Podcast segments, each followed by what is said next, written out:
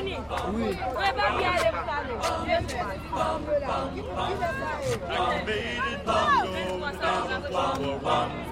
82nd ship Branson, and they found the hunt. Reactivated, now good this time in World War II. The 82nd was the first to don the blue rush. Hispaniola, une île pour deux. Welcome, gentil Yankee. Alexandre Hérault et Gilles Mardy-Rossian au cœur du contingent de l'armée américaine en Haïti.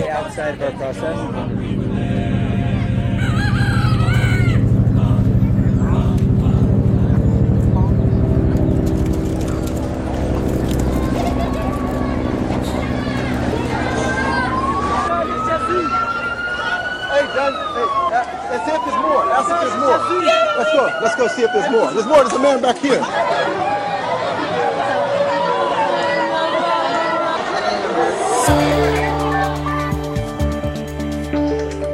Bonjour à tous. Un grand titre à la une de l'actualité aujourd'hui, le tremblement de terre qui vient de toucher Haïti. Impossible de donner un bilan pour l'instant, mais tous les témoignages qui nous sont parvenus font état d'une situation catastrophique. La Croix-Rouge estime que 3 millions de personnes pourraient être affectées. Une grande partie de ce journal sera bien sûr consacrée à la situation en Haïti.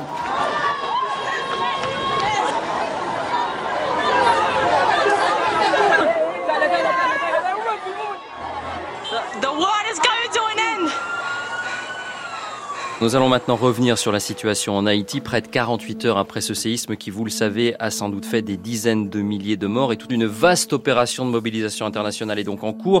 Et le premier grand leader à s'exprimer a été Barack Obama. I have directed my administration to respond with a swift, coordinated, and aggressive effort to save lives. Le président of américain, vous l'entendez, martèle avoir demandé à son cabinet de réagir vite et efficacement pour venir en aide aux Haïtiens. Dans le dispositif, entre autres, Luc, 3500 parachutistes américains, plus de 2000 marines et un porte-avions. Oui, depuis qu'il est à la Maison Blanche, c'est la, la première fois que Barack Obama est confronté à une catastrophe naturelle de cette importance, à moins de 1000 kilomètres de ses côtes. Le président américain a en effet immédiatement promis une réaction euh, rapide, coordonnée, énergique. Et il a accompagné sa promesse de décision euh, concrète et quantifiée, branle-bas euh, politique d'abord, avec le retour précipité d'Hillary Clinton du Pacifique, où elle était en tournée, ainsi que du ministre de la Défense, Robert Gates. Depuis, la secrétaire d'État se répand dans les médias américains, parle d'un séisme dévastateur à l'étendue inimaginable, évoque des dizaines de milliers de morts et promet une collaboration étroite avec ce qui reste du gouvernement haïtien. Et de son côté, son mari, euh, Bill, sur le terrain humanitaire, en appelle à la générosité euh, des Américains. Branle-bas euh, militaire également. Washington va envoyer, vous l'avez dit, 3500 parachutistes et 2000 Marines. Une brigade de l'armée de terre se tient en alerte en Caroline du Sud pour un éventuel débarquement. Un porte-avions nucléaire de 300 mètres de long, le Carl Vinson, est sur zone. Plus deux gardes-côtes et sans doute rapidement un navire hôpital et un bâtiment amphibie doté d'unités de soins avec un centre de commandement des secours basé à Guantanamo sur l'île voisine de Cuba et une première enveloppe de 100 millions de dollars. Et tout ça en moins de 48 heures. Les victimes de l'ouragan euh, Katrina n'avaient pas eu droit aussi vite à une telle mobilisation.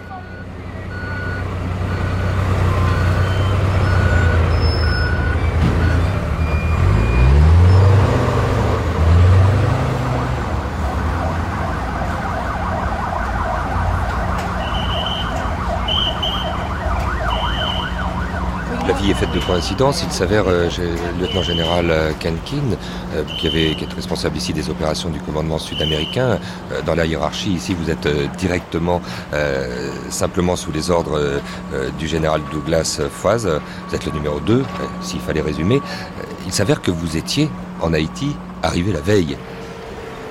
I was here on a, uh, J'étais from ici pour une visite programmée pour le commandement d'Amérique du Sud, dont je suis le chef adjoint. Uh, uh, uh.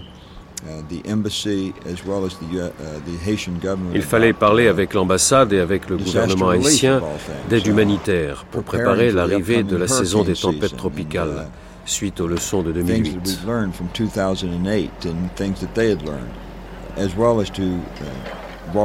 et aussi pour visiter certaines parties de Port-au-Prince que j'avais vues lors de ma visite en 2005. J'avais entendu parler du progrès qui avait été fait en termes de sécurité, ainsi que pour les programmes à Cité Soleil. Ainsi, le jour même du séisme, j'avais été visiter Cité Soleil avec son Excellence Merton, l'ambassadeur des États-Unis en Haïti, pour voir les réalisations, et nous avons marché dans les rues avec un staff de sécurité minimum, et les chefs des communautés nous ont montré fièrement quelques-uns des projets qu'ils avaient mis en place. Le fait qu'il n'y avait pas de signe visible de gang et qu'ils étaient très fiers d'avoir pu retrouver le calme avec l'assistance des Nations Unies.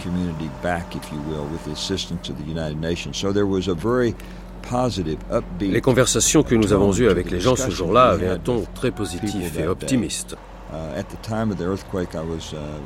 Au moment du tremblement de terre, j'étais avec l'ambassadeur Merton dans ces quartiers.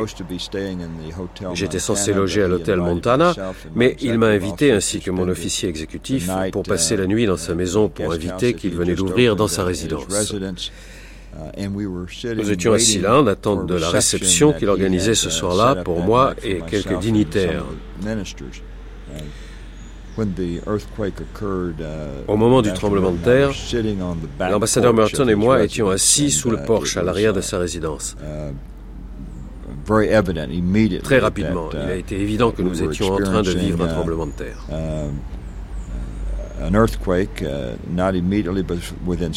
En quelques secondes, nous avons pu rejoindre son jardin et nous avons regardé sa résidence, un bâtiment de style 1930, en haut d'une colline qui surplombe Port-au-Prince, chancelée d'arrière en avant, et c'était évident que ça risquait de s'effondrer.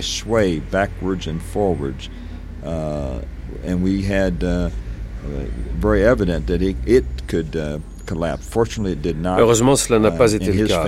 Et sa famille, qui était à l'intérieur, et mon officier exécutif ont pu sortir avec le personnel.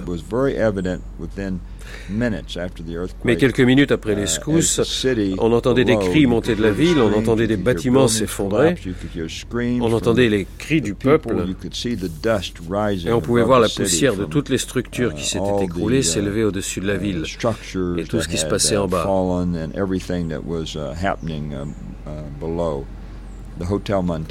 L'hôtel Montana n'était pas très loin de sa résidence et nous y avons bien sûr envoyé des gens car nous savions qu'une partie de mon personnel y était, ainsi que d'autres.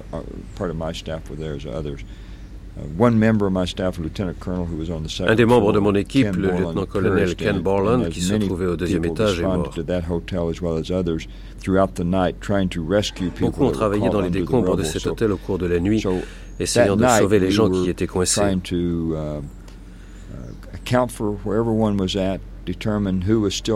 Cette nuit-là, nous avons essayé de déterminer où se trouvait tout le monde et qui manquait, comme tout le monde le faisait ce soir-là. Nous avons envoyé des équipes partout dans la ville, en relayant les informations au commandement du Sud, à Miami et Washington. Mon chef, le général Fraser, était à Washington, D.C. Nous lui parlions au téléphone pour lui relayer ce que nous savions de ce qui se passait. Les rapports nous étaient communiqués, nous avons immédiatement appris que la destruction était massive et que des milliers de personnes étaient probablement mortes, même si nous n'avions aucune idée précise de l'ampleur.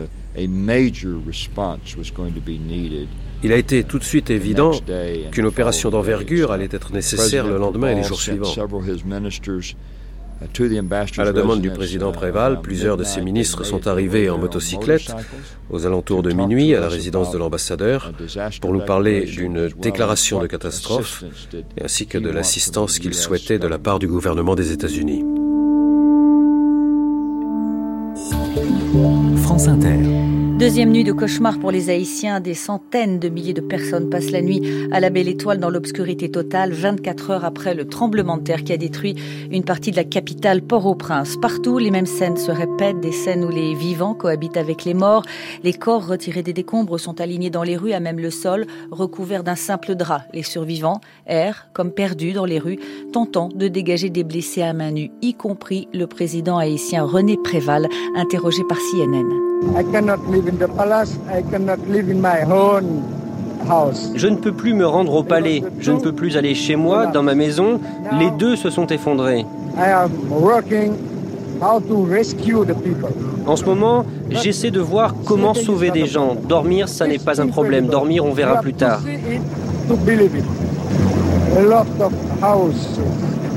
C'est incroyable. Il faut le voir pour le croire.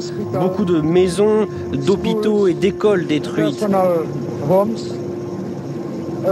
Beaucoup de gens sont dans les rues depuis maintenant deux jours. Nous n'avons pas la capacité de les emmener se soigner à l'hôpital. Pas la moindre ambulance en effet, pas de pompiers, encore moins de pelleteuses. Haïti n'a rien et manque de tout. La tour de contrôle et la piste d'atterrissage de l'aéroport ont été touchées par le tremblement de terre, d'où de grosses difficultés d'acheminement des secours.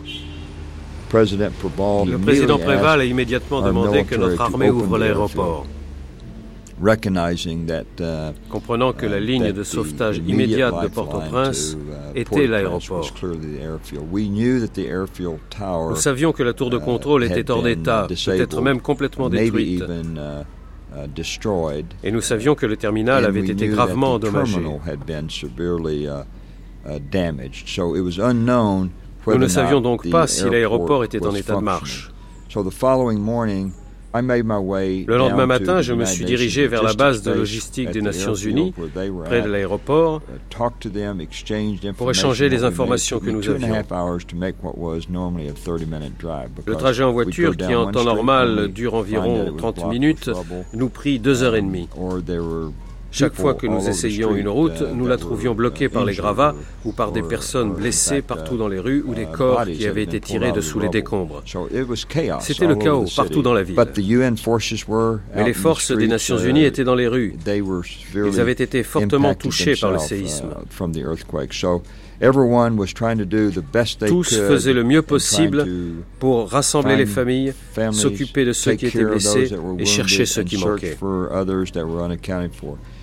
Je suis arrivé et j'ai pris contact avec le général de division Toro, le général chilien qui était le commandant suppléant des Nations Unies, car le commandant en chef était à l'extérieur du pays, à Miami, au moment de la catastrophe. Nous avons conduit sur la longueur de la piste d'atterrissage pour s'assurer qu'elle était en état. Nous avons pris contact avec le directeur haïtien de l'aéroport et le responsable de la tour de contrôle pour connaître l'état de l'aéroport. Et en effet, la tour s'était effondrée. Je leur ai dit que nous pouvions mettre en place une opération spéciale pour diriger le terrain d'aviation 24 heures sur 24 et que ça pourrait être installé d'ici 12 heures. So that evening, uh, around uh, 9 p.m., we had a uh, we landed with some. Le même soir, vers 21h, sont arrivés les C-130 de l'armée américaine avec l'équipe de contrôleurs aériens. Immediately, within 29 minutes of landing, they put the airfield back Une demi-heure plus tard, l'aéroport était en état de marche et les avions ont commencé à pouvoir atterrir de façon sécurisée. Nous avons donc pu de suite ouvrir l'aéroport et travailler avec le gouvernement haïtien et les Nations Unies pour acheminer les secours. Nos capacités étaient très limitées à ce moment-là.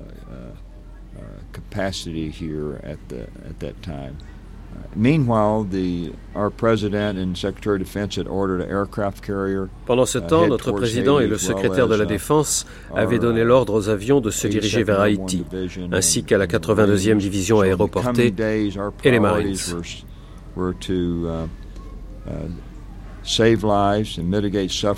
Les jours suivants, notre priorité était de sauver des vies et d'alléger les souffrances en faisant parvenir autant de vivres, d'eau et d'assistance médicale que possible au peuple haïtien, en travaillant avec les Nations Unies et les ONG et déterminer où nous devions aller pour distribuer l'aide le plus vite possible.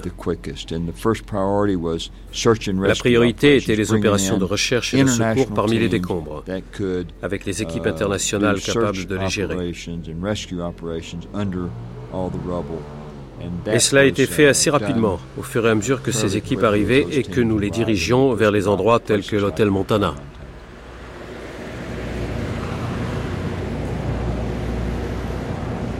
Colonel Sinton, Norberto. On est où là? Ce bruit vient des générateurs qui nous permettent de faire marcher notre système d'opération et d'aération.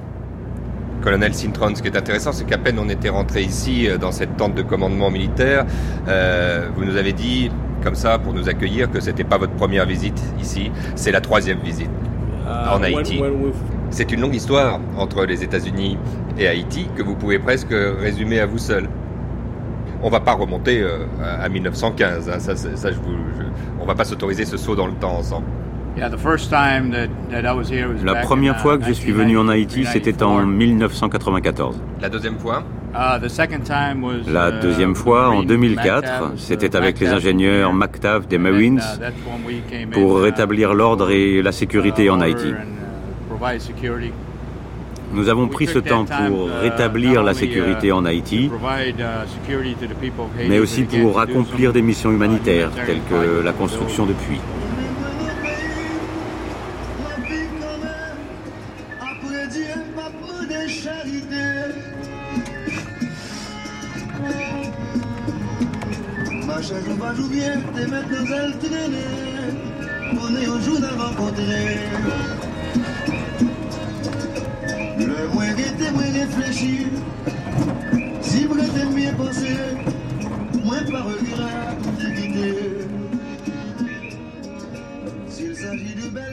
Bouton, je ne sais pas si la question va s'adresser euh, à l'ancien ministre de l'Éducation. Vous avez été euh, euh, dans le gouvernement transitoire entre 2004 et 2006, ou bien simplement au simple citoyen.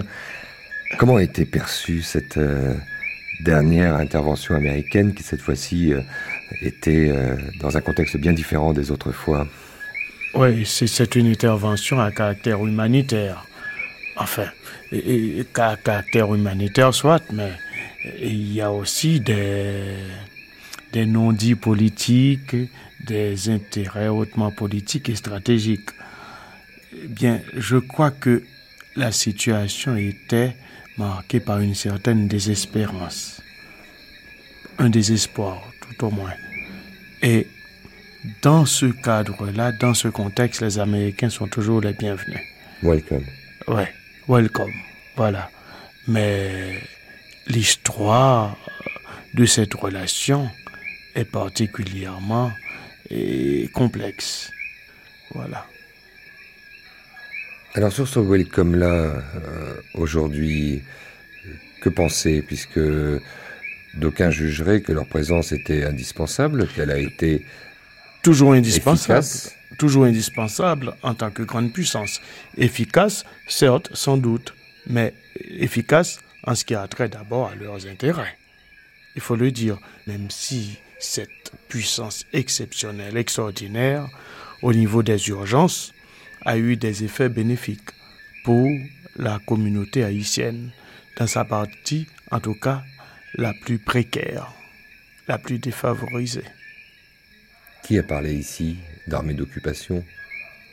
Oh, je ne crois pas que ça soit au niveau des principes et des normes une armée d'occupation. Mais la façon dont passé, se sont passées les choses et ils ont très vite investi l'aéroport et ils ont très vite contrôlé tout l'aéroport et même osé imposer des conditions à la France l'ancienne grande puissance tutrice, colonialiste et tout. Alors, on peut dire que c'était pas seulement une intervention pour l'aide humanitaire, mais c'est une intervention de grande puissance avec des intérêts stratégiques, avec tout ce que cela cache. Quels sont-ils?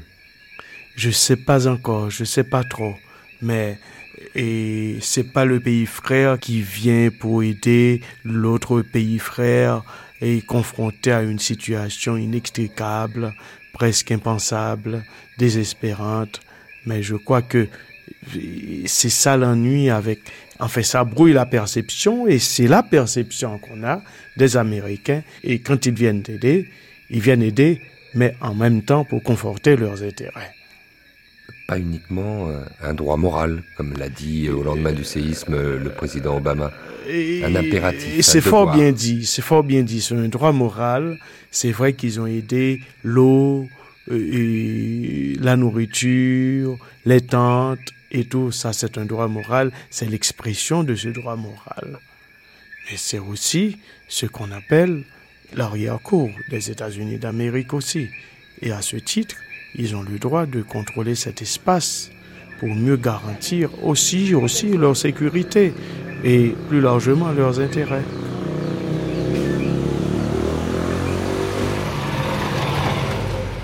Votre président Barack Obama, lieutenant général Ken a parlé tout de suite au lendemain euh, du séisme euh, d'impératif moral hein, pour intervenir et aider euh, Haïti. C'était une vision que vous partagiez? Oui, je pense qu'il y avait une obligation morale, non uh, seulement pour les États-Unis, mais pour le monde entier, à réagir à cette désespérance en Haïti.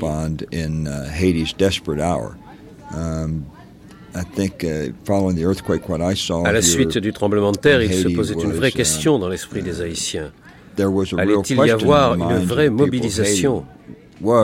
was anybody really going to respond, uh, Parce qu'ils étaient isolés. Isolated, they were, Ils étaient sous uh, le choc fearful, de ce qui venait de se passer. Um, of what had happened, uh, and what we could tell them was. Uh, Et nous avons pu leur dire que les États-Unis réagissaient, que le monde réagissait, uh, et que les aides humanitaires arrivaient, et cela a été confirmé.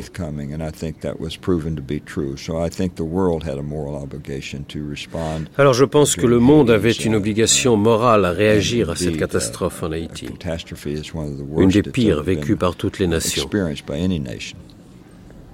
De mémoire euh, de militaire, euh, lieutenant-général Kenkin, euh, ici, ce fut peut-être la plus grande ou l'une des plus grandes opérations de secours dans l'histoire des États-Unis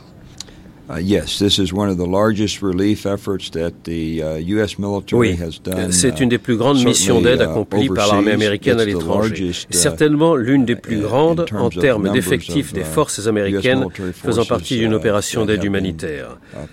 Et même si l'on se base sur ce qui a pu être fait, une des plus grandes au sein même des États-Unis. Par exemple, uh, l'opération Ouragan Katrina a été bien plus importante quant au nombre de militaires américains participants, mais uh, ici, ça a été un effort extraordinaire pour les États-Unis et les militaires américains, mais également pour la communauté internationale. by the United States of America and the U.S. military, but equally so for the international community. So the response here la réaction du monde entier a été capitale, et cela est bien légitime, uh, uh, car la dévastation a été au-delà de toute imagination, et aucun pays, et je dis bien, uh, aucun pays n'aurait pu s'occuper de son peuple sans aide.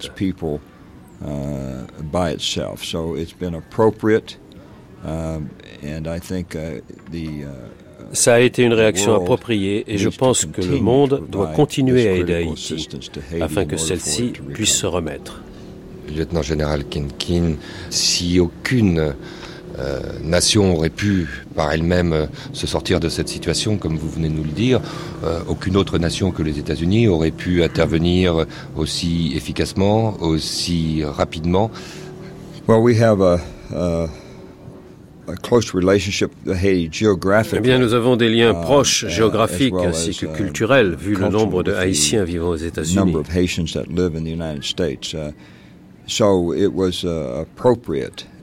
Il était donc parfaitement légitime que nous réagissions et que nous réagissions aussi rapidement uh, et aussi efficacement que possible. Dans ces circonstances, après le tremblement de terre, et vu le fait que nous sommes ici sur une île, ceci a présenté un défi logistique pour le monde entier. Uh, Mais je pense que notre armée a des capacités uniques. Uh, capacités qui ont été nécessaires, surtout dans les premières heures qui ont suivi le séisme et qui ont permis uh, l'ouverture de l'aéroport, entrée principale dans le pays à ce uh, moment-là, permettant d'accueillir les équipes de secours et d'activer immédiatement les mesures de sauvetage et d'assistance médicale.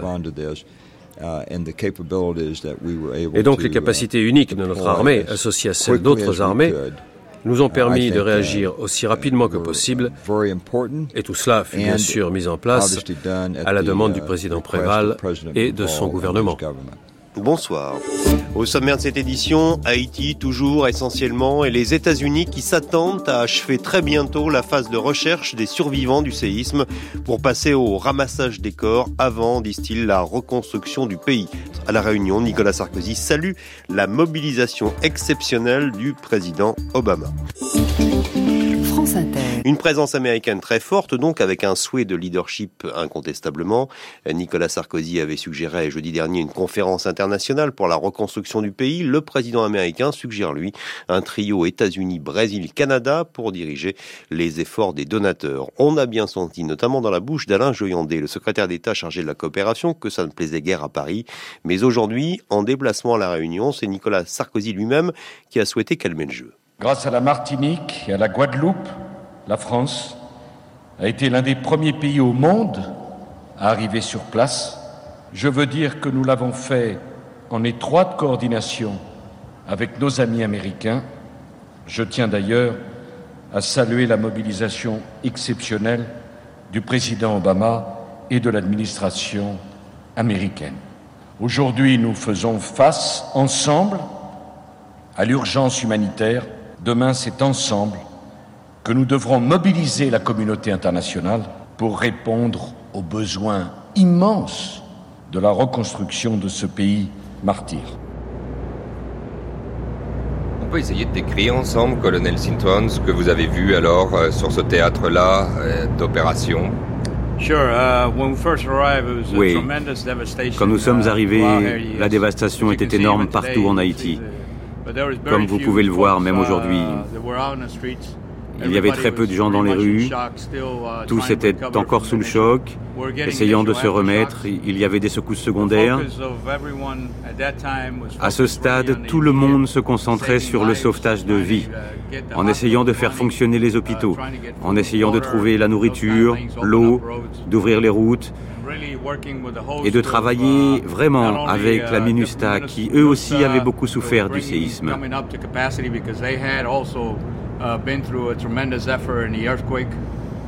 Les Nations Unies ont perdu du personnel, ce sont des personnes clés.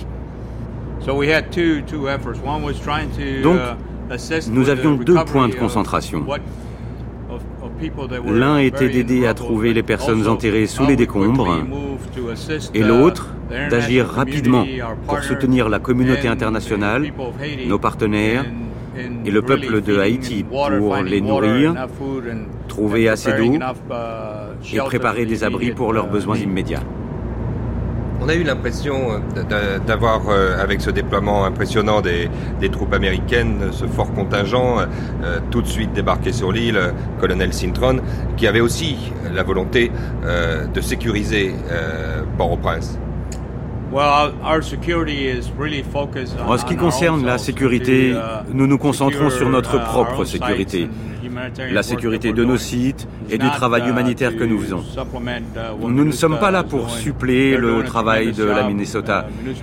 Ils font un travail énorme. Les forces de la Minnesota font un travail fantastique.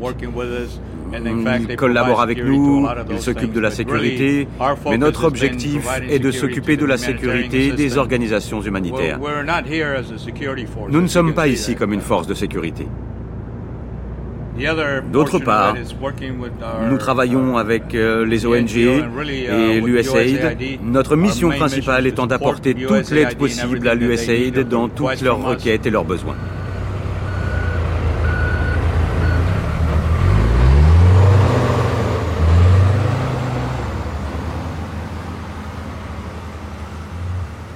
Si je vous dis, euh, Chris Milligan, que c'est impressionnant d'arriver ici euh, à Port-au-Prince, euh, trois mois plus tard, et puis comme première visite, d'avoir rendez-vous à l'ambassade américaine, un peu à l'écart, dans le quartier de Tabar, à l'écart de la ville, une ambassade toute neuve, une ambassade qui a été construite il y a très peu de temps, avant le tremblement de terre, et qui a tenu construite donc, j'imagine, avec toutes les normes possibles antisismiques. C'est impressionnant aussi de rentrer dans le dispositif des Américains, comme on dit ici. Hein euh, il faut euh, laisser son identité, décliner son identité plusieurs fois, laisser tous ses objets, comme dans un hall d'aéroport, extrêmement sécurisé l'endroit euh, qui vous abrite. Pourquoi Chris Milligan se soucie là de vous protéger autant, euh, dirons-nous?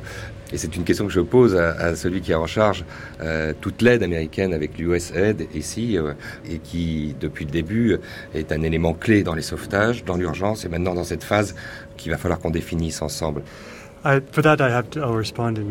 Je réponds en anglais d'abord. Uh, Avoir un bâtiment très moderne et sécurisé est vital pour notre action. Comme vous le savez, ce bâtiment a été construit aux normes sismiques, ce qui nous a permis d'avoir un bâtiment encore en service pour la coordination de notre action. Ce séisme a été une catastrophe naturelle d'une ampleur sans précédent, non seulement pour le gouvernement haïtien, mais aussi pour la communauté des ONG et des Nations Unies, qui sont les premiers à agir face à une catastrophe de cette nature. Nous avions immédiatement une base opérationnelle qui pouvait être utilisée pour l'aide, en particulier pour le gouvernement de Haïti, qui a été anéanti comme plusieurs de nos partenaires internationaux. Um, L'action menée pour ces premières priorités a été un grand succès. Nous avons soutenu la communauté internationale en réussissant la plus grosse distribution de vivres dans l'histoire récente, nourrissant presque 4 millions de personnes. on peut dire que c'était la plus grande, le plus grand plan de. C'est la plus grande distribution de l'aide, de l'alimentation dans l'histoire euh, récente, dans la zone urbaine. Um, also, right now, Aussi maintenant, il y a davantage accès à l'eau potable qu'avant le séisme. Et finalement, il n'y a pas eu de propagation de maladies. Et le travail accompli par nos équipes d'assistance aux victimes, le DART, pour soutenir l'effort international, a contribué à empêcher une seconde vague de mortalité, ce qui est en général le cas à la suite d'une catastrophe de cette ampleur. L'utilité d'un bâtiment sécurisé qui est encore debout et peut servir de base à ce genre d'opération a été décisive pour ce succès. Peut-être mon collègue aimerait rajouter quelque chose.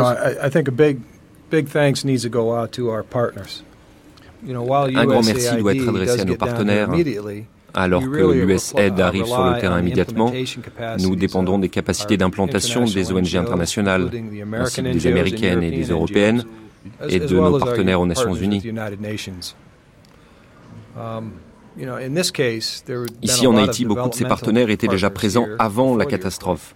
Mais à la suite de ce séisme qui a duré moins d'une minute, nous avons besoin d'une capacité de mobilisation maximale. Comme vous le savez, le gouvernement américain a une longue histoire d'engagement avec Haïti. Là, des milliards de dollars ont été engagés. Notre plan est de travailler avec le gouvernement haïtien et le peuple d'Haïti. Donc je reviens à quelque chose que j'ai déjà dit. C'est jamais vu in ma vie euh, un niveau de coordination internationale comme j'ai vu ici. Et ça, c'est l'histoire. Maintenant, ça, c'est le, le the story d'Haïti. It, it was a disaster of, uh, C'était un désastre au superlatif, mais c'est aussi une réponse au superlatif.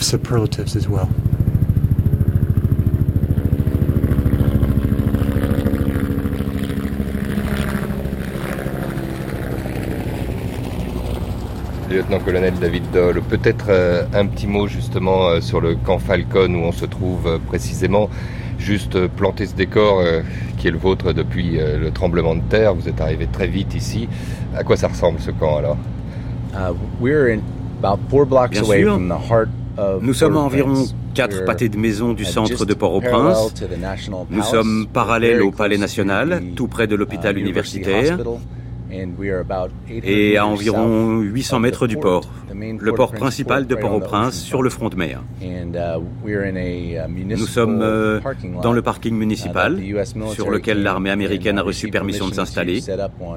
Nous sommes euh, avec environ 650 parachutistes qui sont là pour aider le peuple haïtien et apporter leur soutien à la mission des Nations Unies ici en Haïti. Vous faites partie de la 82e euh, division aéroportée qui est un régiment euh, légendaire puisque vous étiez, pour, on le sait par exemple dans, les opérations historiques lors du débarquement, une pièce essentielle.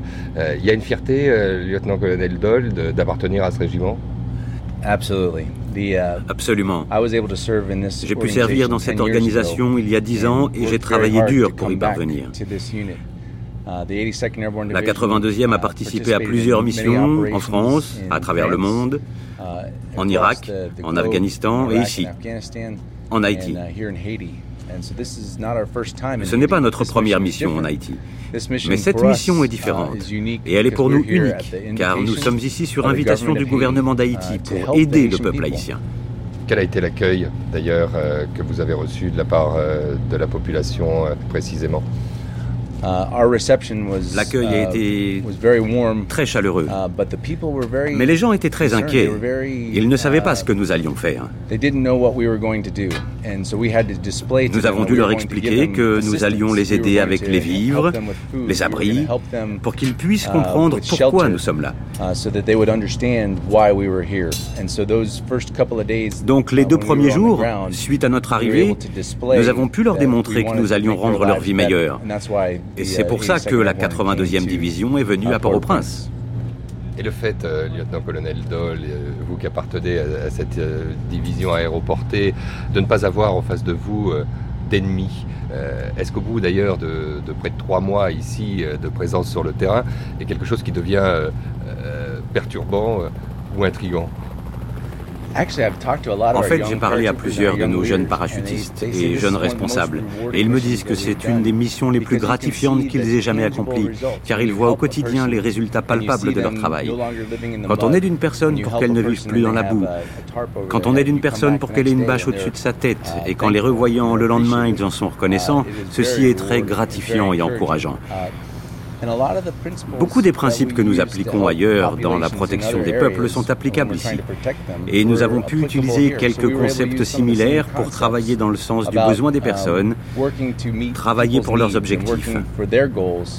Uh, Il s'agit de permettre à leur gouvernement de prendre leurs responsabilités envers leur peuple.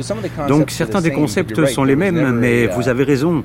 Il n'y a jamais eu d'ennemi embusqué à moins que l'ennemi ne soit le besoin, le désespoir. Voilà ce que nous avons essayé de combattre. Il va falloir, euh, lieutenant-colonel Dole, que, que, les soldats les plus aguerris, que représentent justement ceux qui sont dans cette euh, division aéroportée, euh, s'habituent peut-être au fait aujourd'hui de devenir aussi un corps expéditionnaire humanitaire. La flexibilité est une des fiertés des parachutistes et des militaires aéroportés de la 82e division et de pouvoir répondre à toutes sortes de besoins. Ceci est une nouvelle mission.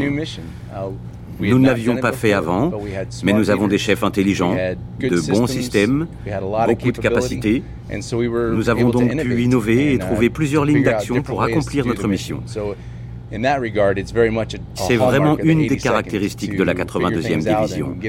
Comprendre et passer à l'action. Uh, Quand on atterrit dans un terrain très obscur, derrière les lignes ennemies, les choses ne se passent pas toujours comme prévu et donc on doit avancer au mieux.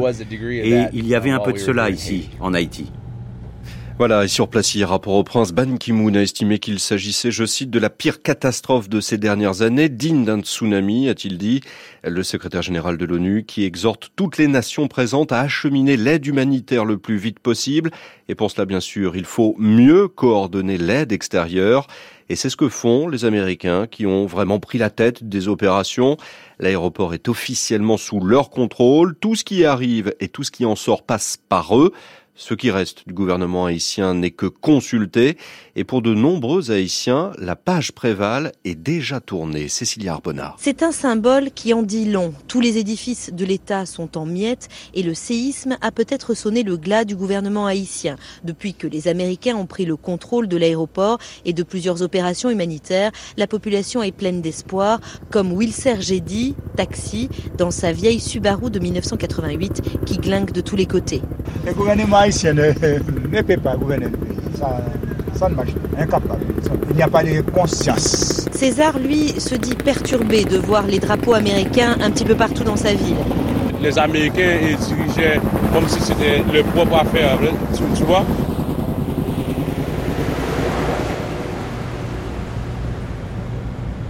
J'imagine, euh, le lieutenant-colonel Dole, que vous avez parfois euh, des temps morts ici, euh, je ne sais pas comment vous les occupez d'ailleurs sous ces tentes euh, où il doit faire une chaleur accablante, même si on entend ronfler euh, les, nombreux groupes de, générateurs. Les conditions de vie doivent être euh, un peu éprouvantes. Des moments dans ces temps morts où vous devez lire les commentaires de la presse internationale et vous avez entendu des critiques sur, ou des interrogations qui sonnaient à vos oreilles peut-être douloureusement. On a parlé d'armée d'occupation ici. comment vous réagissez quand vous lisez pareilles critiques, pareils doutes qui se distillent parfois même dans la population? Mon idée là-dessus, c'est que nous sommes ici aux côtés d'un nombre important de nations. On est là avec les Français, uh, les Français qui sont arrivés depuis le tout début. On a travaillé avec des logisticiens italiens sur le champ de Mars, à l'intérieur de la zone du palais présidentiel. On a été aidé par les Italiens, qui étaient invités par le gouvernement haïtien, qui n'étaient pas ici sous mandat des Nations Unies, mais invités par le gouvernement haïtien parce qu'ils désiraient venir aider. Et puis les forces des Nations Unies étaient là aussi. Les Japonais, les Sri Lankais, les Brésiliens, tous ensemble. Ils étaient là, animés par le même désir, le même but, aider le peuple haïtien. Cela n'a aucun sens de dire qu'on était là pour une autre raison que celle d'apporter assistance et aide au peuple d'Haïti et permettre au gouvernement de pouvoir eux-mêmes s'occuper de leurs citoyens. La chose passionnante est d'avoir vu une pareille collaboration en marche. À mon niveau, par exemple, mes hommes n'ont jamais travaillé aux côtés d'autant de nationalités ces trois derniers mois que durant toute l'histoire de notre régiment. C'est absolument incroyable. J'ai là avec moi des casquettes de chaque unité, des t-shirts de différentes unités, parce que tout le monde a travaillé ensemble. C'est à ça que nos efforts ont ressemblé pour aider le peuple haïtien. Ça a été très impressionnant de constater à quel point chaque nation a apporté ici sa compétence pour les aider.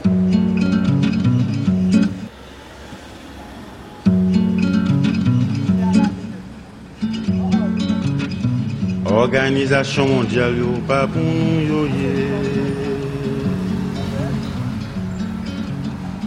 Salabo e devole yo piye devore Le pep ki lan di pran fizi yo konen yo bouke La medsine internasyonal sa met kol sou kote Yo fe reynyon yo pale yo ranse Devan ve champay bon divin pote se la pep anvazam tout peyi, tout kote Mwen remetan de zot kap analize Lèl pa konsene Georges Michel. Qui nous parle? Je suis un journaliste haïtien venu à l'histoire parce que euh, l'histoire n'est autre chose que le journalisme du passé. Donc pour essayer de comprendre le présent, vous fouillez dans le passé et vous découvrez des choses extraordinaires. Alors quel regard vous avez euh, peut-être euh, eu sur euh, euh, ce déploiement au lendemain du, séisme de, de, ce contingent américain si nombreux. Cette fois-ci, l'histoire, on le sait, entre Haïti et les États-Unis est riche, surtout depuis la fin du 19e siècle. On est ici dans leur zone d'influence. Est-ce que vous avez fait partie de ces observateurs qui ont mis le doigt sur peut-être une hégémonie un peu trop voyante? Nous n'avons pas peur de la machine de guerre américaine. Les soldats américains sont transparents pour nous. Nous ne les voyons pas. Ils sont là pour, faire un travail. On était très contents de les avoir. Mais Barnave, ce grand conventionnel français, disait on ne demande pas justice à ceux qui sont injustes. Et moi, votre serviteur, j'ai parlé au général Ronald Coleman, qui était le commandant troisième corps expéditionnaire américain, celui de 2004. Et je lui ai dit, écoutez mon général, c'est très humiliant pour nous d'avoir été envahi par vous trois fois en moins d'un siècle. Et le général Coleman me dit, oui monsieur, je comprends ça. Mais c'est également très humiliant pour nous de vous envahir trois fois en moins d'un siècle et de ne rien régler. Alors s'il vous plaît, ne nous humiliez pas une quatrième fois en vous forçant à vous envahir une quatrième fois. Le but de toute opération militaire est un résultat politique. Si nous arrivons à fausser le résultat politique, nous allons gagner la guerre. Nous ne sommes pas assez chauds pour aller affronter physiquement euh, l'armée américaine. Mais vous êtes d'accord sur un point, l'armée américaine est ici, euh, dans une mission humanitaire, on est dans un contexte bien différent de 1915, bien différent de 1994 et bien différent de 2004. On ne les voit pas. On leur demande de déblayer les décombres, c'est tout. C'est tout. Et je crois qu'il y a vraiment deux choses que les Haïtiens aiment beaucoup chez les Américains. Ce sont leurs visas et leurs billets verts. À part ça, c'est pas l'amour. On ne choisit pas ses voisins. On ne choisit pas ses voisins. Ils disent que nous sommes dans leur zone d'influence. C'est très bien. Être dans votre, zone d'influence et réussir si mal. Et les Haïtiens vous font mordre la poussière à chaque tournant de rue politiquement. Et soyons sérieux. Soyons sérieux. En 1915, ils avaient une arme en main. C'était la grande capacité qu'ils avaient de réprimer, de faire des crimes, de torturer, de, faire rien la terreur. En sept ans de téléphonie cellulaire et d'Internet, c'est plus possible, monsieur. Donc, ils n'ont, rien du tout, comme aurait dit Saint Paul, ô mort, où est ta victoire? Ô mort, où est ton, ton, aiguillon? Je, je pourrais le leur demander. Dit, oh armée américaine, où est ta victoire? Oh armée américaine, où est ton aiguillon? Non, non, pas. Des tigres de papier, comme aurait dit Mao Zedong, monsieur. J'ai dit à un diplomate américain ici, un jeune diplomate prétentieux, écoutez monsieur, vous dépensez 417 milliards de dollars pour votre défense. Ça fait de vous certainement la première puissance militaire, mais ça ne fait pas de vous les plus intelligents. Et moi, je crois comme joueur d'échecs au triomphe de l'esprit sur la matière. Donc les Américains sont là pour venir nous aider à déblayer les ruines. Bon, qu'ils viennent et, faire le travail. Écoutez, euh, si Aucune gratitude? Non. Non. Pas vraiment, rien du tout. Ils ne l'auront pas, cette gratitude. Non, mais je ah, parle de la vôtre. Non, pourquoi Pourquoi? Pourquoi? Comme disait cet auteur, nous ont fait trop de bien pour qu'on en dise du mal, mais nous ont fait trop de mal pour qu'on en dise du bien. Gratitude, pourquoi faire? Nous avons vécu les affres de l'embargo de 1991 à 1994, nous ne pardonnons jamais, monsieur. Écoutez, nous avons de la mémoire. Ici, est un peuple rancunier. Nous avons une culture de rancune. Nous sommes pétris de rancune. Et ceci, nous le tenons de notre colonisateur français, de ces vieilles rancunes gauloises, druidiques ou celtiques. Et ça remonte à fort loin. Et nous, il n'y a, pas de gratitude. Et vous les voyez, c'est comme euh, des, insectes qui faire, des abeilles qui savent faire à, fabriquer du miel. Aucune gratitude. On ne les voit pas. C'est comme des abeilles dans une ruche. On ne voit pas. Cette terre d'Haïti appartient aux Haïtiens, n'appartient pas aux Américains. On leur demande de déblayer les décombres. C'est tout. C'est tout.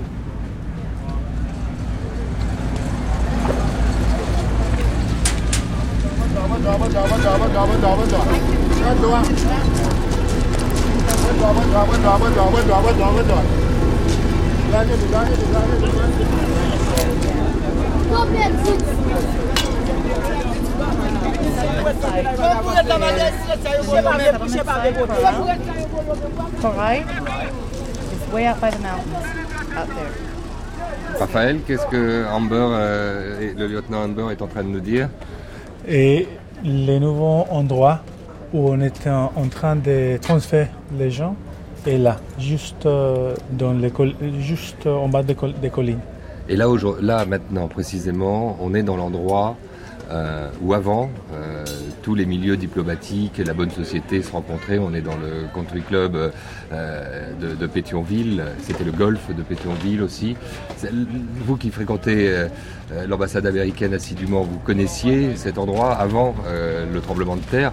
Essayons de le décrire, comment ça fonctionnait? Oui, ça c'était un endroit très populaire, surtout dans les soirs. C'était l'endroit favori, de favori du gens pour euh, euh, boire euh, une boisson, pour rencontrer les gens du milieu diplomatique et du gouvernement haïtien et la communauté internationale. C'était l'endroit, un des endroits préférés ici. Donc là, devant nous, il y a la piscine qui est, aujourd'hui euh, d'ailleurs vide, mais euh, on peut imaginer qu'elle fonctionnait il n'y a pas longtemps. Euh, le, golf est où aujourd'hui? Ça, c'est là, ça, c'est là. Le golf est plus ou moins plein. C'est pour ça que le golf était choisi par des gens pour, pour s'installer. C'est-à-dire qu'au lendemain du, séisme, l'un des premiers endroits que les gens ont choisi pour se relocaliser, pour s'installer, ça a été le, club de golf. Voilà, c'est juste. Vous voyez, Port-au-Prince, c'est tout montagneuse. Ça, c'est un endroit où les gens peuvent s'installer sans problème. Il y a maintenant plus ou moins 50 000 résidents dans les camps. 50 000 50 000. Alors on peut demander euh, au capitaine Upridge qui est avec nous et qui représente euh, la police militaire ici, euh, comment s'organise la vie de ces 50 000 personnes qui sont là-bas sur le club de golf? Right now, we're supporting uh, JPHRO, which is the head um, non-governmental organization. Nous supportons uh, JPHRO, la principale ONG sur le camp, celle de Sean Penn. Um, Nous les aidons à installer les tentes et um, on accompagne les gens au bus pour les déplacements. Uh, uh, Nous travaillons aussi avec les ingénieurs qui renforcent le tout à l'égout et les fosses sceptiques et stabilisent les pentes de la colline pour éviter les glissements de boue. Nous les soutenons de cette façon. Il y a cette phase euh, aujourd'hui, euh, effectivement, d'essayer d'organiser euh, le déplacement des gens vers, vers ces abris dans d'autres camps, plus, construit en dur, euh, mais il y a aussi euh, des soucis de, sécurisation. comment la vie euh, de ces 50 000 personnes qui vivent sous ces tentes aujourd'hui s'est-elle jusqu'à présent déroulée?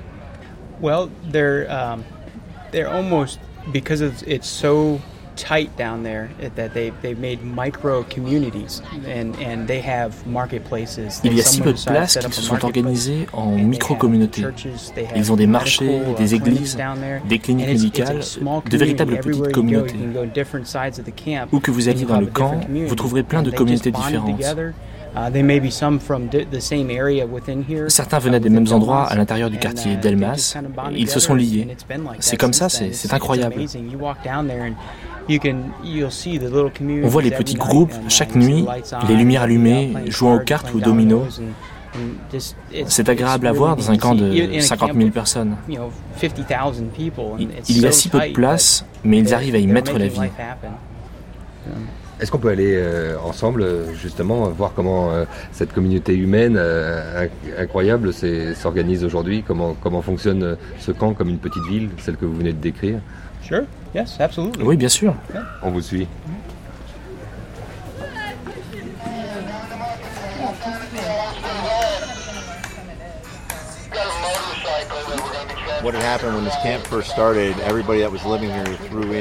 Lors de l'ouverture de ce campement, tout le monde jetait ses poubelles et ses détritus dans des sacs dans le canal. Et après que les ONG soient arrivés, ils se soient organisés, comme CHF ou des ONG qui rétribuent sur la base du programme Argent contre Travail, pour tout nettoyer ici, eh bien, leurs efforts ont fait que c'est maintenant propre. Maintenant, les ONG font bouger les gens qui se trouvent au bord du fossé ici. Hier, il y avait des gens qui habitaient juste là, à quelques centimètres au bord du fossé. Vous pouvez imaginer, si le niveau de l'eau monte, il n'y a rien pour les protéger. Um, Donc nous faisons bouger ces personnes et nous mettons en place ce grillage qui fera fonction de barrière visuelle pour empêcher les enfants de s'y aventurer pour jouer. Donc la vie commence à s'organiser, oui, on a vraiment l'impression d'une vie de village. Et puis ça commence à se terrasser et à devenir effectivement un peu plus viable car le souci principal reste l'arrivée des, des pluies puisqu'on rentre dans la saison.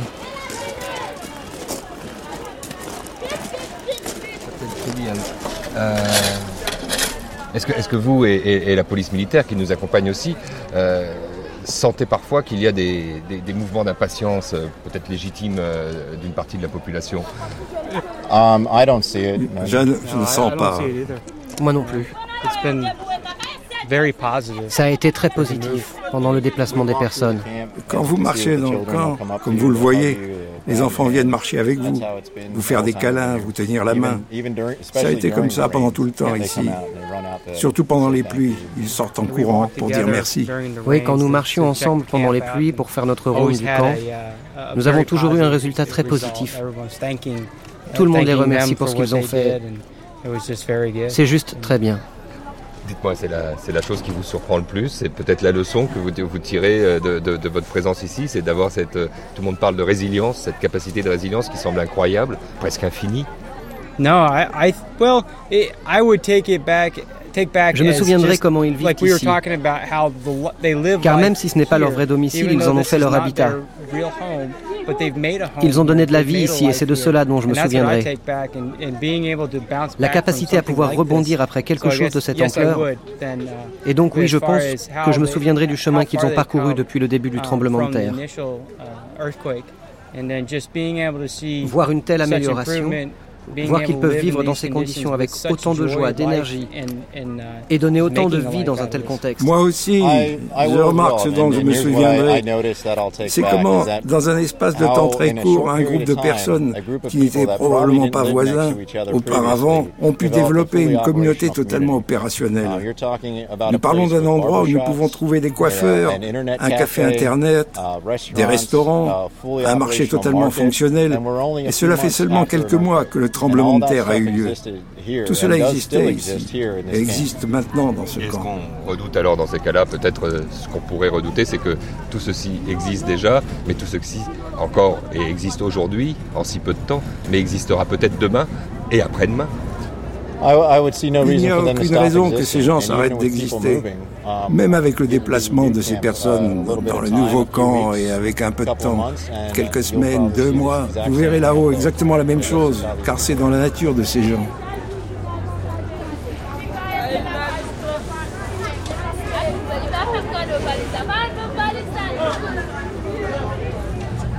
Non, colonel Doll, je ne vais pas vous transformer euh, en visionnaire, euh, ni en politicien ni, ou en politologue. Euh, vous le voyez euh, néanmoins comment euh, le futur de, de cette île, le futur de ce pays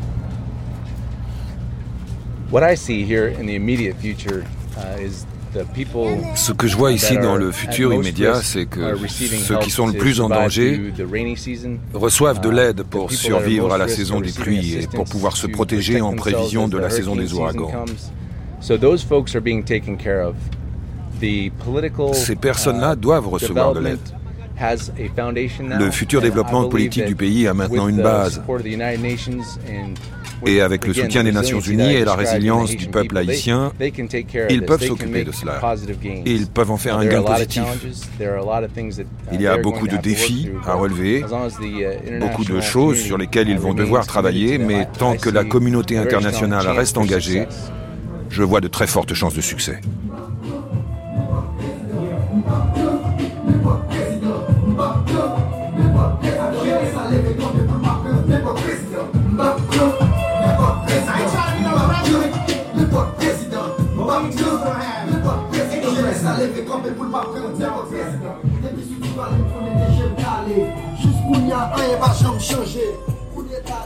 On est à la fin de la phase d'urgence. Certains Haïtiens, lorsqu'on les interroge, vous diront, euh, euh, lieutenant-colonel Ken King, que cette phase d'urgence, ça fait plus de 30 ans qu'elle dure.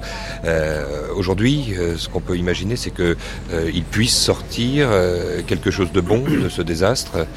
ça serait votre plus cher souhait que plus rien ne soit finalement comme avant? Je vois l'espoir tous les jours quand je descends dans les rues de Haïti, quand je vois les visages et les sourires des enfants. Voilà l'espoir d'Haïti.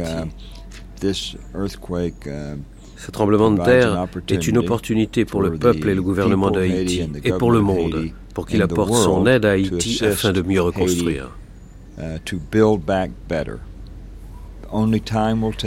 Uh, Seul le temps nous dira si les rêves de nombreux Haïtiens vivant ici et à l'étranger pourront être réalisés, s'ils pourront mettre fin à ce cycle de pauvreté, augmenter leur capacité d'éducation de tous leurs enfants.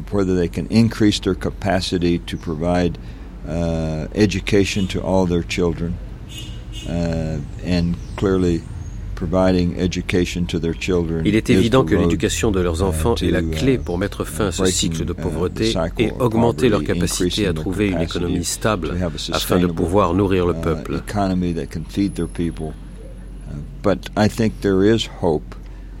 Mais je pense qu'il y a de l'espoir et que le peuple d'Haïti uh, s'attend à ce que leur gouvernement prenne cette chance pour les conduire vers le futur qu'ils méritent tant.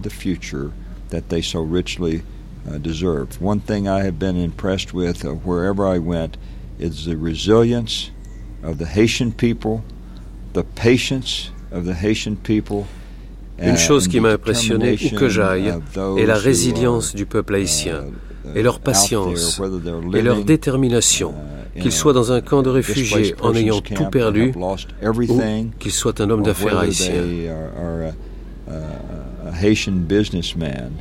But I think uh, uh, we, as long as everyone keeps in Je pense que tant que tout le monde garde en tête le chemin à faire et le but à accomplir, et que la lumière brille sur Haïti afin de continuer à donner cette assistance nécessaire, et que les dirigeants haïtiens sont capables de donner une vision et la gouvernance nécessaire. Je pense qu'ils arriveront là où ils doivent aller et qu'ils combleront les attentes du peuple. I think they can uh, uh, get to where they need to go and uh, and and uh, and meet the expectations of their people. Mais l'histoire d'Haïti nous montre qu'ils ont beaucoup de défis à surmonter pour y arriver.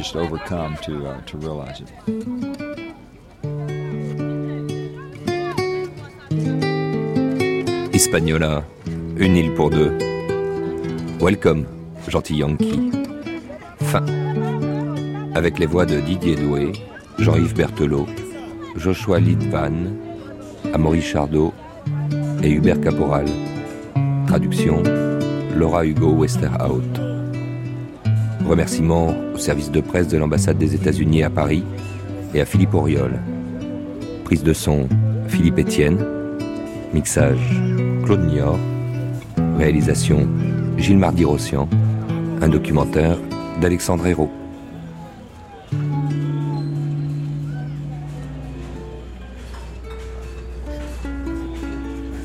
Nous allons, pour cette dernière demi-heure de cette ultime étape de notre grande traversée à Hispaniola consacrée aux rencontres qui ont illuminé notre séjour sur place, terminer par ce qui fut peut-être notre plus belle aventure humaine, nous quittons le camp de sinistrés du Country Club de Pétionville, supervisé par l'armée américaine, pour nous rendre non loin de là, vers celui de la place Saint-Pierre, où vivait alors, depuis le lendemain du séisme, au milieu de plus de 5000 sans-abri, Jean-Prosper Dauphin, alias Bacon, ce musicien tombé dans l'oubli dont un collègue du New York Times, Simon Romero, avait dressé le portrait lors de l'un de ses reportages en février dernier. Un portrait si émouvant et juste que l'idée nous était venue de demander à notre hôte et guide-interprète, l'écrivain Jean-Euphel Milcé, de tenter à son tour de le retrouver pour solliciter une nouvelle rencontre avec les Blancs, qui cette fois-ci possédaient autre chose qu'un stylo pour consigner la voix du plus attachant des troubadours haïtiens, véritable patrimoine vivant que nous vous livrons là en cadeau de départ. Avant de commencer, Beken, d'entendre certaines de vos compositions, on vous réserve une toute petite surprise. Il va falloir mettre le casque sur vos, sur vos oreilles et euh, on va juste vous faire écouter une des rencontres qu'on vient de faire à, à l'impromptu, comme on dit ici, juste avant de vous rencontrer, vous allez voir. Je bien voir, euh, savoir qui est votre Beken là. Moi j'aime beaucoup la musique haïtienne je connais pas le Beken. Les gars, on va me conseiller, attendez. On va aller là-bas chercher la vérité. Moi, moi, moi, moi, son est un film. Je cherche un travail pour me faire, je cherche la vérité. Et puis c'est tout, je ne me rappelle pas tout. En tout cas, en tout cas tu le connais.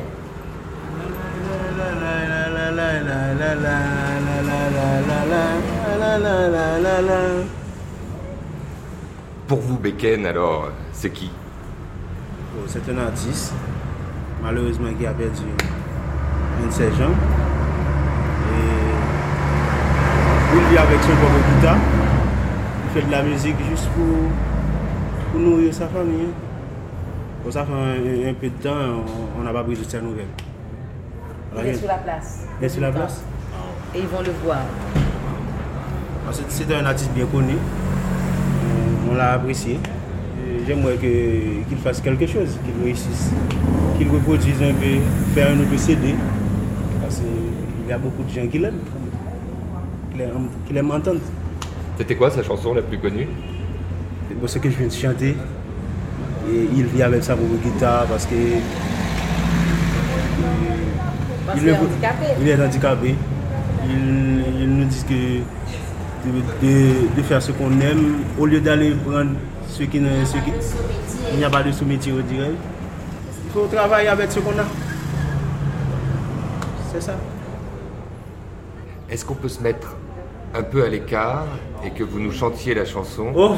Et comme ça, on va pouvoir lui faire écouter. venez, venez, venez.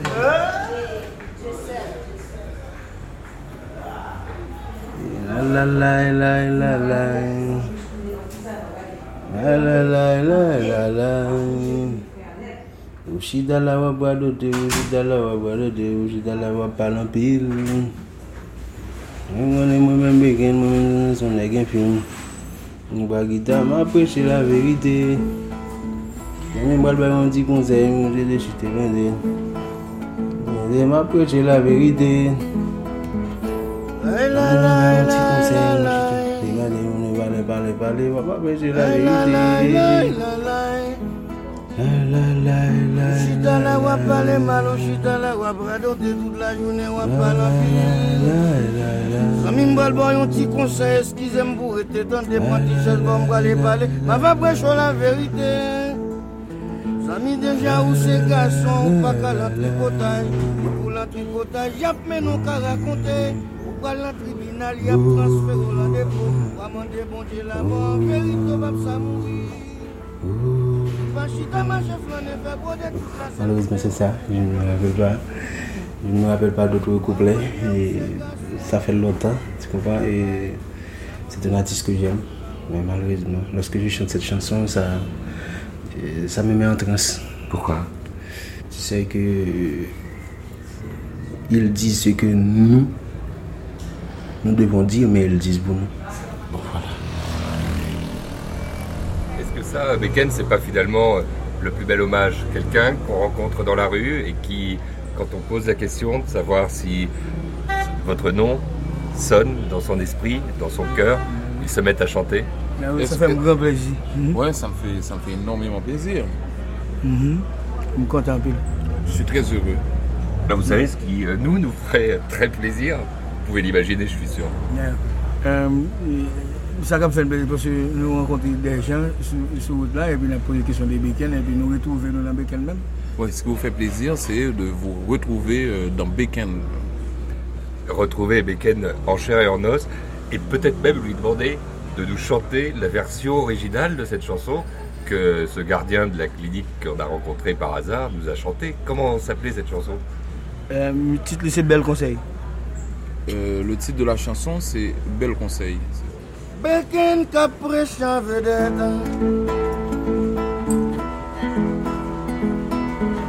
Lai la lai lai la lai Lai la lai lai la lai Ushita la wap pale mal, ushita la wap radote Tout la jounen wap pale pil. Sami mbal boy yon ti konsey, eskize mbou rete Tande pon ti ches bom gale pale Ma va brechon la verite. Dans la vie, a tout métier, cherchons travail ou fait. À la pointe qu'un bégoïne, à la pointe qu'un bétiwal, à la pointe qu'un mato, petit coulier, la bon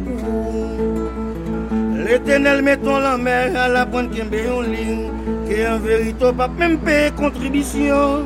Petit coulier, on va manger.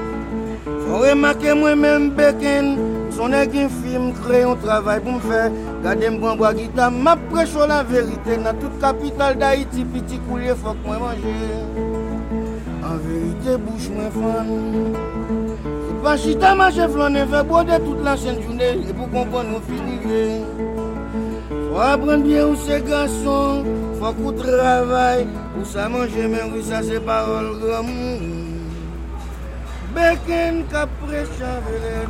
bonjour Bonjour Comment ça va aujourd'hui Ça va bien, et toi On vient, on vient vous chercher pour aller dans un endroit un peu plus tranquille qu'ici, la place Saint-Pierre. Petite description quand même, Beken, de, l'endroit où vous avez été obligé d'habiter aujourd'hui. on est là au milieu du linge qui vient d'être lavé, on est là au milieu des enfants qui viennent de s'attrouper. Votre tante, elle est, elle est là et le plus surprenant, c'est que c'est une tente qui est absolument euh, faite de briques et de brocs. C'est-à-dire qu'on a l'impression que la pluie peut arriver euh, à l'intérieur de la tente n'importe quand. C'est ça qui est le plus surprenant pour nous. Bon, euh, là, je suis sorti là, et puis... Mais j'étais pas là, je suis sorti quand je suis arrivé. Et puis moi, j'ai une organisation, bah, une boîte qui vient et, là, et... puis il y a une ONG euh, qui, qui, nous a laissé quelques bâches. Oui, madame là, et puis ensuite, moi qui j'ai mon fait, il y a deux, trois amis qui aident, mais puis moi fait le C'est ma femme qui avait récupéré euh, la boîte de bâches euh, et je regardais, je, regardais les gens comment ils faisaient et, là, avec deux amis, j'ai monté ma tente. Vous avez demandé, euh, Beken, d'avoir une tente euh, qui résiste un peu mieux aux, intempéries, parce que tout le monde redoute ça en ce moment. Oui, moi, je demandé ça, même pas que j'aime ça. Moi, je fais plusieurs démarches. Ah si, j'ai fait, fait plein de démarches pour avoir une, véritable tente, euh, mais jusqu'à maintenant, j'attends. On sait combien de personnes vivent ici, dans ce qu'on appelle maintenant un, campement Non, moi, je ne connais même pas, même quoi, même le même gouvernement connaît même. Ah non, je, je, ne peux pas savoir. à mon avis, même le gouvernement ne sait pas. Il y a des enfants qui sont nés Oui. Oui. beaucoup d'enfants. Il y a eu beaucoup de naissances ici. Oui, il y a, des enfants qui viennent, ils ont 5 jours depuis au fête, et puis maman et papa viennent avec eux. Il y, a, il y, a, des enfants qui sont arrivés ici et ils n'avaient que 5 jours. Mhm. Mais oui. Il y a plusieurs couches qui font. Et plusieurs, et, plusieurs naissances enregistrées dans, dans le camp. Mhm ils ont une certaine fierté, tous ces gens qui vous entourent ici dans ces tentes, à, partager le même espace que vous? Oui, oui, et en général, tout le monde la reconnaît moi parfaitement bien. Et ensuite, c'est vrai que tous les gens me connaissent ici, euh, je, vis avec eux et ça arrive que le soir on, est, on est là en train de, soit de rigoler, de se raconter des histoires, de, faire des réflexions aussi. Euh, ce qui est bien c'est que les gens ils, sont fiers, bon, ils sont heureux que je sois euh, autour d'eux. Mon grand problème maintenant c'est qu'on commence à parler de délocalisation, on va être séparés et voilà, je ne vais pas passer toute ma vie ici, mais quand même quelque part, j'ai un peu de peine parce que euh, j'aurais bien aimé être tout le temps avec eux pour, euh, pour, les consoler, euh, pour essayer de calmer leur peine, discuter avec eux. C'est une nouvelle famille. on va s'isoler là de ce vacarme urbain quelque peu envahissant pour essayer de trouver plus près d'ici un endroit qui peut nous accueillir tranquillement avec elle. Zye fwe mwen va chanje Di yale di li pou mwen Zye fwe mwen va chanje Wo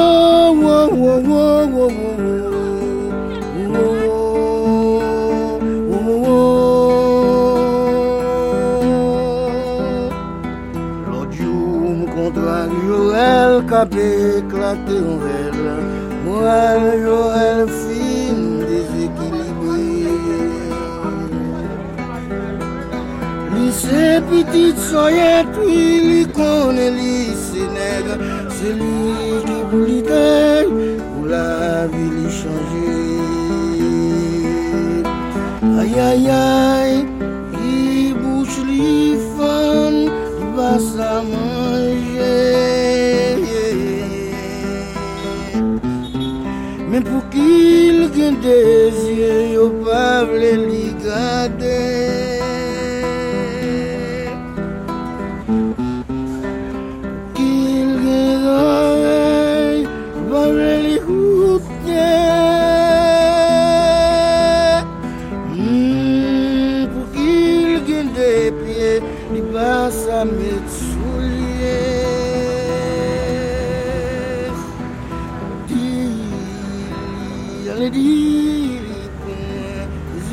C'est qu'un nom de scène. Non, c'est nom artiste moi. Notre famille moi, c'est Dauphin, prénom c'est Jean Prosper. Beken, c'est mon nom d'artiste. En réalité, je m'appelle Jean Prosper Dauphin. On peut parler de votre père, on peut parler, Beken, de votre mère. Mais oui. Papa est né Jacmel. Mon père est originaire de Jacmel. Monsieur est rentré ici. Il est venu, il est venu habiter à Port-au-Prince. Il a rencontré ma mère ici, euh, ici à Port-au-Prince et euh, ils se sont aimés, ils se sont mariés, ils ont eu quatre enfants. Il faisait quoi comme métier? Bon, papa c'était un boss du commande. Mon, père travaillait euh, pour refaire la peinture des voitures. Oui. Et maman lui-même c'était un marchand café varisien. Ma maman était petite marchande Sarah qui, qui allait acheter en province et revenir revendre à Port-au-Prince. Mais quand même fils du peuple? Oui, oui. Papa mourit à 68 ans et monsieur mourit assassiné. Mon père est mort, euh, il avait 68 ans, mais assassiné. Parce qu'à l'époque, ça, monsieur était sorti faire un job et puis il était Parce, parce qu'il revenait du boulot, il venait de faire un, très bon job et en rentrant à la maison, euh, trois jeunes euh, l'ont assassiné quoi, à cause de l'argent qu'il avait sur lui. Ma maman encore vivante. Ma mère, euh, ma mère elle, a, elle a actuellement 74 ans, elle est encore vivante, euh, elle, elle, est très en forme, euh, bon, mais elle a arrêté de travailler comme elle n'est plus marchande. Parce qu'elle est arrivée dans l'âge, elle pas qu'à travailler encore. Elle est arrivée à un âge où elle ne peut plus travailler, ma mère. Bah, maman, toutes les responsabilités, c'est sous compte moi. Donc, comme, elle n'a pas eu de caisse de retraite, je suis obligé de m'occuper de ma mère vieille. Et c'est une raison, là catastrophe la frappe comme ça là, pas jouer et puis manquer finance là. C'est pour ça euh, quand, euh, quand j'arrive pas à produire, euh, à, jouer, je ne gagne, gros problème pas d'argent c'est tout un problème parce que j'ai une famille et aussi j'ai ma mère. Est-ce que, est que finalement Beken vous êtes cet enfant-là du pays? Est-ce que vous avez l'impression de l'incarner complètement ce, peuple haïtien? Qu'on n'entend pas, qui souvent ne parle pas, qui ne chante pas tout le temps. Oui, moi j'ai confiance ça parce que les, les, fanatiques n'ont pas. Je suis, je suis absolument, je suis absolument certain hein, parce que euh, quand, euh, quand je ne produis pas, quand je ne mets pas euh, de nouvelles chansons en circulation et que les gens qui me croisent dans les rues, ils me demandent toujours Beken, Beken l'artiste, pourquoi tu ne fais pas une nouvelle chanson? Parce que on sait très bien que tu nous représentes, que tu as un peu notre parole, porte-parole de la nation, du petit peuple haïtien. C'est pas tous les jours qu'on parle à un prophète quand même, donc je suis très, très content. Euh, euh de vous rencontrer aujourd'hui. bon, mais quand même merci. Quand même merci. Euh, ben, il faut dire que moi je ne me suis pas proclamé prophète. Euh, ce sont mes fanatiques qui, euh, ont dit que j'étais un prophète, pour la simple et bonne raison, euh, mes chansons sont euh, prémonitoires. Euh, quand, quand je chante quelque chose, ça arrive que deux ou trois ans plus tard, la réalité donne raison à mon travail. Bon, excusez, je n'ai jamais oublié la première fois que qu'on m'a fait comprendre que j'étais un prophète. Euh, j'avais une tournée euh, à, Miami, en Floride. Euh, j'ai pris l'avion. Quand je suis arrivé à l'aéroport, j'ai vu un poster, un poster de, moi. J'étais sur la photo. Et là, c'était écrit en dessous Beken le prophète. Et ça, c'est un pasteur qui s'appelle le pasteur Bonnel qui a pris l'initiative d'écrire en dessous Beken le prophète. Et ça, Beken, c'était en quelle année? Parce que toute cette période-là, euh, où ici euh, circulaient beaucoup vos chansons. Euh, c'était les années 80. Il y a, eu entre-temps, et c'est ce qui plaît beaucoup dans votre histoire à la presse et aux confrères internationaux, une sorte d'oubli. Et comme si aujourd'hui, on vous faisait ressurgir des décombres. On présente même ce qu'a été votre drame personnel en disant que vous vivez juste à côté, dans un de ces camps, le camp de la place Saint-Pierre, dans une mhm. tente, dans des conditions misérables. Donc on, vous présente presque aujourd'hui comme étant, comment dirais-je, euh, un miraculé. Bon, ça me passe, ça me passe déjà. Et, capable tout, ça c'est miracle bon Dieu. Je pense que c'est un miracle de Dieu. Et puis encore, En plus, euh, quand j'écris une, une, musique, euh, moi je ne m'attends pas à, une réception euh, immédiate. moi j'écris pour, la pour la postérité, pour 200-300 ans, disons l'éternité presque. C'est certain, je suis un monde qui est ressuscité parce que je suis un artiste comme je l'ai oublié. Mais par rapport avec chanson mieux, on pas câblé. Bien sûr, je, suis un ressuscité.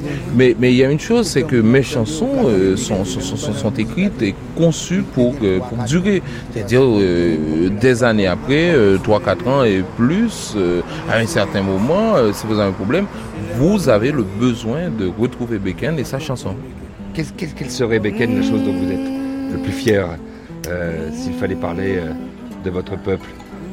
Qui ça que nous plus fiers de Haïtiens sur parler de peuple haïtien Ça qui me plus fier Ce qui me rend le plus fier question, La question est, est, un peu compliquée. Mais on parle souvent du génie haïtien.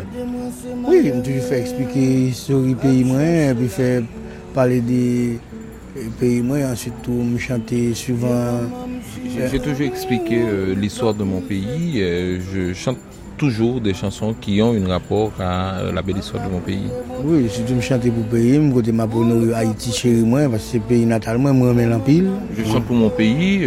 quand je chante, je suis en train d'honorer mon pays. C'est mon pays natal et c'est un pays que j'adore énormément. Oui, parce que je mon pays, moi-même, je connais mieux pour me deux, trois jours pour me songer retourner la caille, parce que moi-même la caille, moi en pile.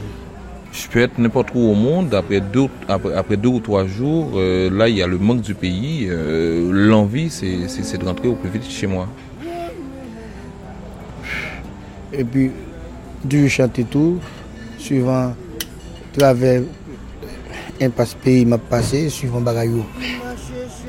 Pas bien marché, pas bien chita, donc m'obligé de chanter sous ça, pour me faire réveiller monde qui est responsable pour pencher sur le pays. Hein. Et je chante toujours les péripéties, euh, les misères de mon pays. Euh, je fais ça, c'est simplement pour interpeller euh, les responsables de ce pays, pour, changer de politique et donner une impulsion plus ou moins positive. Oui, parce que toujours chanter douleur, douleur nation donc. Je chante toujours la douleur de mon pays. Oui, parce que si le pays manque un bagage, moi, donc pour m'obliger plein, parce que vivre dans dans monde là ça c'est une série de nécessités et vraiment, euh, quand, euh, quand, quand, quand, il manque quelque chose à, à, mon pays, quand je m'aperçois qu'il y a des choses qui ne fonctionnent pas, ben, je mets tout ça en chanson. Parce que, par exemple, dans mon pays, euh, vous savez qu'il n'y a pas de temps en temps des services de base, l'eau, l'électricité, la santé. Et quand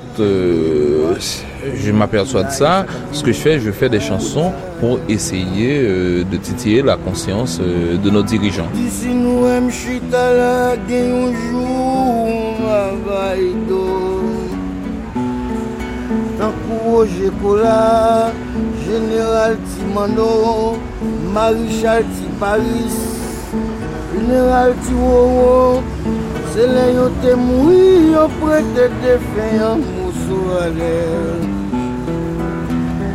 Yo fin jete blan penal, yo klase mwen kon Non, non, non, non, non, non. Se lema va mouri, ava konen valem Me zami yo jete blan penal, yo klase mwen kon vagabon Non, non, Oh non non non Ay se la ria Ki mwande sa Ya la la la la la Ya la la la la la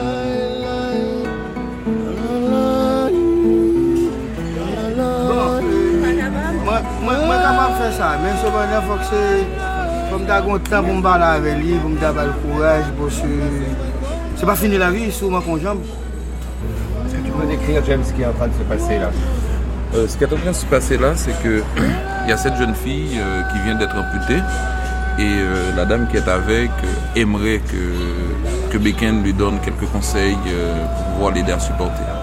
Bon, moi, je suis capable de faire ça, mais cependant, il faut que c'est. Faut me donner temps pour me parler avec lui, pour me donner le courage, pour se. c'est pas fini la vie, souvent qu'on jambe. Moi-même, moi, je manqué. Moi, à Pipici, là, ça me 12 ans.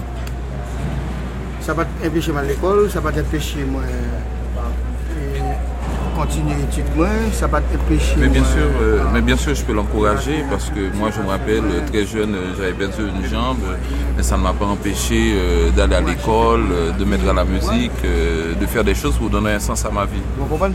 Au contraire, après carrière, études moi, moi j'étais obligé, depuis que j'ai 14-15 ans, moi j'ai fait choix pour me sortir un guitariste chanteur. Effectivement, c'est ça, c'est avec Beken. Oui, c'est Beken. C'est Beken. C'est vrai qu'après mon, amputation, euh, deux ans après, je me suis mis à la musique. Euh, ce que j'aimerais vous donner comme conseil, c'est que c'est vrai que c'était dur à l'époque, mais euh, j'ai pris, j'ai essayé d'exploiter mes possibilités de faire de la musique parce que ça m'a pas empêché de devenir un homme. Et je, sais que pour toi, ton handicap ne va pas t'empêcher de devenir une femme, une femme véritable qui va être utile au pays. Mabdou ça, franchement. Euh, moi j'ai un rêve. Moi j'ai un rêve. Rêve moi c'est préparer une fondation Beken pour les handicapés même avant même tout bonhomme d'arrêt deux jours pour me dernier sous puis me rêve la réaliser. Depuis le finaliser moi ça va pas dire Mon grand rêve, c'est vraiment qu'avant ma mort, j'arrive à mettre en place en Haïti la Fondation Beken qui va s'occuper exclusivement euh, euh, de la réinsertion des personnes handicapées. Et si j'arrive à faire ça, même si c'est deux heures de temps avant ma mort, je partirai tranquille. Parce que c'est pas facile. Parce que c'est pas vraiment facile. Pour monde qui a courage. Pour avoir du courage dans ce pays. Ça fait mal. J'ai beaucoup de peine pour vous. Et ma téléphone. Je vais te donner mon numéro de téléphone. Et wap dim ki bo habiter, qui bon capable nous, moi même m'a déplacer. Tu me donneras tes coordonnées, euh, tu, tu, tu, me diras où est-ce que je, que je peux trouver et euh, moi je me déplacerai pour venir vers toi pour t'aider s'il le faut. Parce que moi j'étais en difficulté en pile même genre avant. Parce que j'ai connu, j'ai connu des périodes comme, ouais, comme, comme toi maintenant. Je sais ce que tu es en train de vivre. Mais un an plus tard, pendant un an et demi plus tard, moi tu es venu reprendre moi. Mais t'en fais pas, une année, des années passent vite, dans une année, une année et demie, euh, tu vas pouvoir te reprendre. C'est ce qui m'était arrivé moi aussi. Le premier samedi comme rêve, c'est montrer tout le monde qui court comme ça, apprendre à marcher son seul béquille. Bon, mon grand rêve, c'est apprendre à tous les handicapés comme moi, euh, amputés d'une jambe, euh, d'arriver à marcher avec une seule béquille. Et surtout, ça pas qu'à mettre prothèse, moi-même comme ça, pas mettre prothèse. Et surtout pour ceux qui ne peuvent pas porter des prothèses, euh, comme, comme moi par exemple. Oui, parce que le coût. Mais au même chance, vous avez capoter. Mais ta chance, c'est que tu peux avoir une prothèse. Ou même au capable. Parce que le, le gars Jean Blanc est là, vous capable prendre prothèse là. Sans problème, et vous marcher avec tu as une jambe longue, tu peux, tu peux porter des prothèses et tu vas pouvoir vivre avec sans problème. Depuis bien longtemps, ma qui boit guitare, m'a chanter pour la Trinité. Femme pas oublier Sainte-Cécile, qui c'est maman tout musicien. Fanatique, tu es patient, y'a pas demandé qui côté m'tayer. Mon cher Beken s'offre comme ça, aïe aïe aïe aïe aïe. Koto teye, cavalier Beken, koto teye.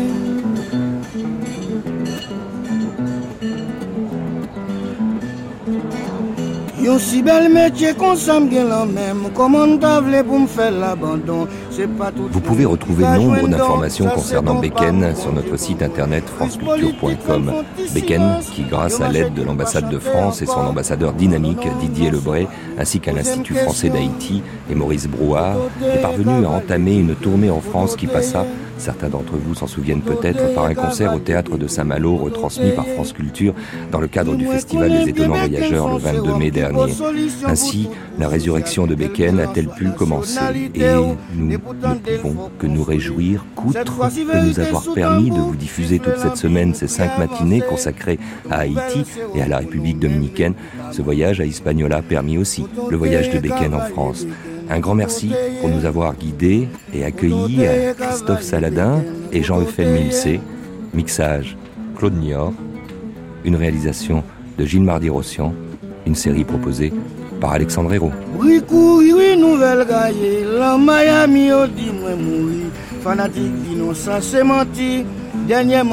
la l'Haïti. La New York, relais à Ki nouvel san ap tande la Boston City Di fom tounen chante ki koze si la.